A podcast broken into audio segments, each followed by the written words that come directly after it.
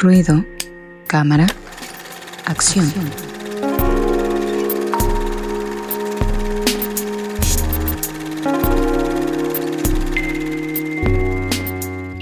Ahora sí ya estamos en el digo el feedback, ya me ando adelantando, porque ya quiero decir grosería. No, estamos en la sección de ruido, cámara, acción con Fabián Rosas, que hoy nos trae dos propuestas muy interesantes, que las dos, la verdad, son de muy de mi agrado, son de, son dos películas que me gustan mucho, así que adelante, amigo. Bueno, espero que no te gusten por todas las groserías que dicen. Sí, a mí me gusta decir groserías, me encanta decir groserías. Aquí no las digo, pero me gusta mucho. Entonces, adelante ahora sí, amigo. bueno, la primera película que traigo es de un director que yo pensaría que él tendría películas más groseras, pero sorprendentemente creo que esta es la más grosera que ha hecho, que es Perros de Reserva. Perros de Reserva nos cuenta la historia de unos asaltantes que están, bueno, la idea es que tienen que asaltar una joyería, pero bueno, en la película nunca vemos este asalto, solo vemos lo que pasa antes y lo que pasa después, desde muchos puntos de vista, y cómo estos atracadores este, empiezan a creer que hay un, un traidor, empiezan a ver que hay ciertas cosas que están saliendo mal por alguna razón, ¿no?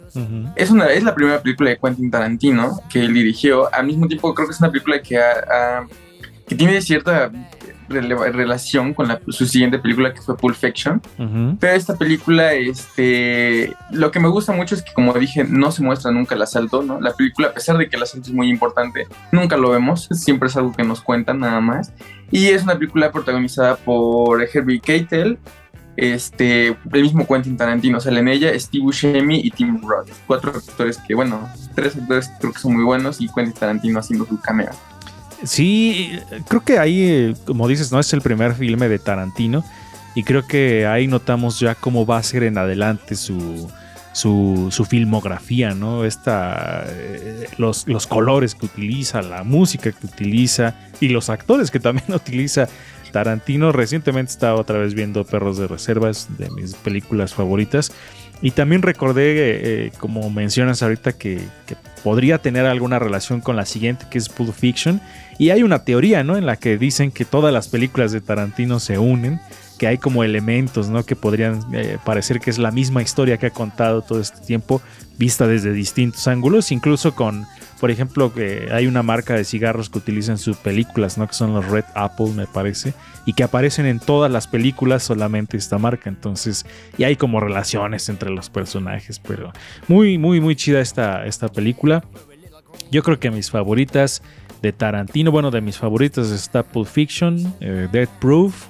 Y no sé cuál más podría decir ahorita, pero bueno, son de mis favoritas. Angie Rocker. Pues yo no he de confesar que no he visto muchas. De hecho, esa la de perros de reserva no la he visto. Este, pero eh, digo, me acuerdo de las demás y supongo que de tener el mismo estilo que maneja Tarantino, además de la música, que es algo que, creo que es de lo que más me gusta. Sí, sí, sí. Y bueno, la, última, la, la, más reciente que fue Once Upon a Time in Hollywood, la verdad es que no me gustó, ya lo hemos comentado aquí.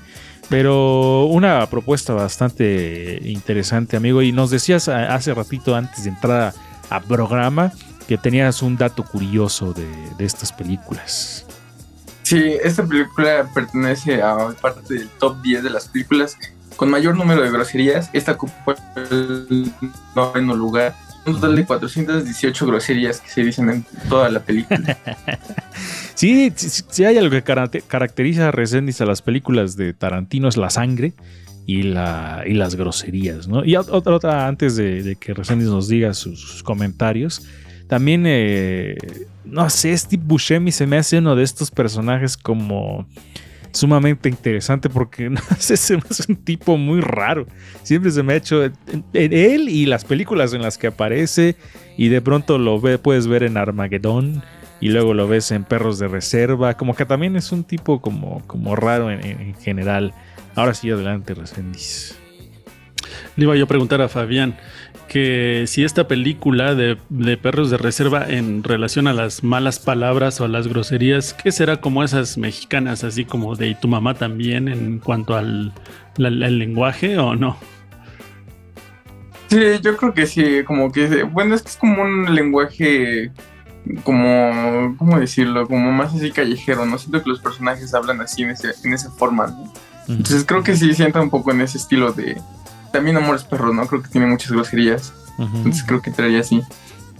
Eh, casi todas las mexicanas son, son iguales. Una película, amigo, que donde resaltan estos personajes como muy outsiders, ¿no? Muy fuera de las, como me dices, muy callejeros. Y regularmente eso prevalece en las historias de Tarantino, ¿no? Como que tiene, tiende a poner este tipo de personajes. Sí, le gusta mucho este tipo de personajes y lo que yo pienso es que me sorprende que esta es la película que más groserías tiene de él, porque, bueno, Pulp Fiction, Bastardos sin Gloria, creo que tiene muchas groserías y yo pensaría que esas tendrían un puesto más arriba y no es así. Ok, ok, bueno, pues ahí está esta primera de Perros de Reserva del señor Tarantino, así que adelante con la siguiente, amigo, que también, a mí me encanta esta película mm, por la increíble actuación que de, de DiCaprio y, y por la historia en, sí es muy entretenida. Adelante, amigo. Esta película es El Lobo de Wall Street, dirigida por Martin Scorsese, que bueno, nos cuenta básicamente la biografía de Jordan Belfort, un, un hombre que descubre la forma en la que puede sacar mucho dinero, ¿no? haciendo, en, haciendo una, trabaja en una bolsa y se vuelve millonario, ¿no? Es básicamente la historia de cómo sube a ser el hombre de los hombres más ricos y cómo empieza a decaer poco a poco, ¿no? Es una película que es muy larga, dura tres horas, pero que, bueno, a mí lo que me fascina es el dinamismo en el que cuenta la historia, ¿no? Mediante su edición y mediante sus actuaciones. Que la película se siente como muy rápida, ¿no? Siente que está pasando todo muy rápido, muy rápido. Es protagonizada por Leonardo DiCaprio, en el que yo creo es su mejor papel, y Jordan, este, no, Johan Hill, el cual ese actor es el considerado el actor con mayor número de groserías, y el personaje de Jordan Belfort es considerado como el personaje que más groserías dice en una película. Ah, ok. Cada actuación ahí es, a mí me parece impresionante la manera. Es que si ustedes ven a DiCaprio en ese papel, o sea, le dieron el Oscar por el Renacido, pero es eh, otro tipo de papel. Pero este es, es, hilarante, es despreciable es eh, hasta en algunos momentos como, como tierno porque ya tiene tantos problemas que ah, te da un poco de ternura. Pero ¿sabes qué personaje y sale muy poco y el que me encanta es el que hace... ¡Ay, ese me fue su nombre! El que... Matthew McConaughey. Ándale, Matthew McConaughey. me encanta el personaje que hace ahí.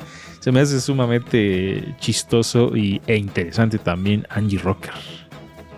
Pues yo la verdad es que esa tampoco la he visto, pero lo mm. que conozco mucho de eso son los memes. Creo que de ahí salieron un montón de memes de Leonardo DiCaprio. Sí, muchos memes de él, de Matthew McConaughey también, de Jonah Hill también, de este actor también que, hace presencia en esa película. Y aparte de una historia eh, real, ¿no? Que hasta la fecha Resendis Jordan Belfort todavía da hasta conferencias y no sé qué tantas cosas anda haciendo.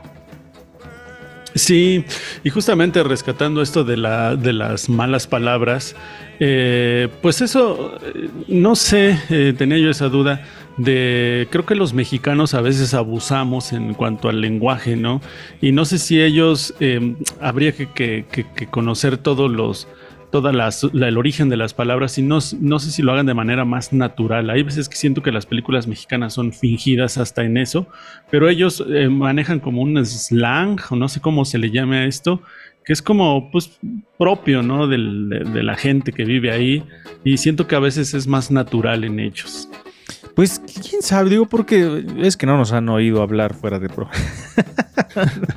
Pero la gente es que sí habla con muchas groserías y, creo que es algo que se tendría que normalizar las groserías. Pero bueno, eh, dejando un poco de lado la cuestión del lenguaje en la película, eh, eh, coincido mucho con, contigo amigo porque sí es muy dinámica, ¿no? La manera en la que está contada. Ahorita que dijiste tres horas, dije, ¿qué? ¿Dura tres horas? A mí se me hace una película como de hora y media, como de la mitad de tiempo, ¿no? Por toda. O sea, es que es entretenida en el sentido de la historia de cómo se van haciendo millonarios por fraudes que cometen y aparte por toda la cadena de excesos que te van mostrando que llegan hasta el punto de, de ser hilarantes, ¿no? Todos estos excesos. Y luego el, final también es como de, ¿qué onda con eso? A mí es una película que me gusta mucho que no tienes que pensar tanto y te la pasas muy bien, amigo. Sí, es una película, es como rara porque bueno, yo cuando la vi dije, ¿cómo es posible que Martin Scorsese, ¿sabes? ¿no? Porque muchas veces como Martin Scorsese ya es grande, no pensarías que haría una película tan dinámica, ¿no? Y es algo que sí logra, ¿no? Logra muy bien. Siento que la edición es una de sus ayudas muy, muy grandes en esta película, que su editora es su editora de cabeza de Martin Scorsese, y vemos ahí su trabajo que es tan versátil, ¿no? Porque ella ha editado películas que tienen un ritmo muy lento y de repente saca esas películas que tienen un ritmo todo así voraz, ¿no? Que es muy dinámica y que es que si se siente, siento que hasta a veces quieren como que sientas lo que están consumiendo, las drogas que están consumiendo los personajes, siento que a veces quieren generar esa sensación con su edición.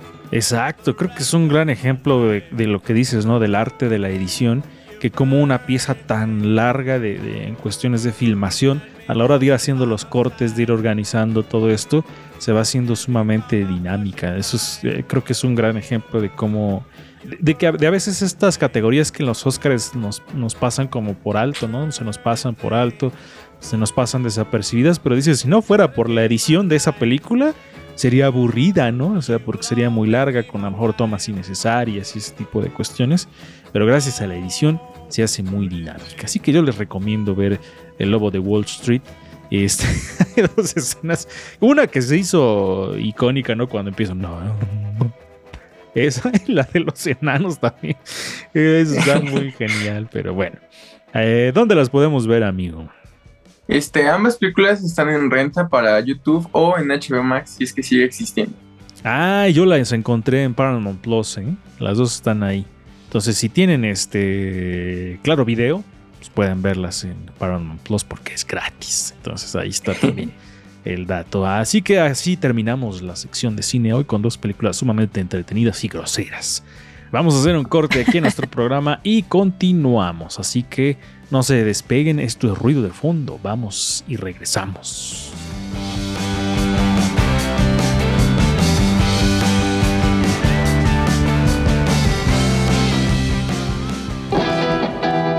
Estás en ruido de fondo. Hagamos ruido.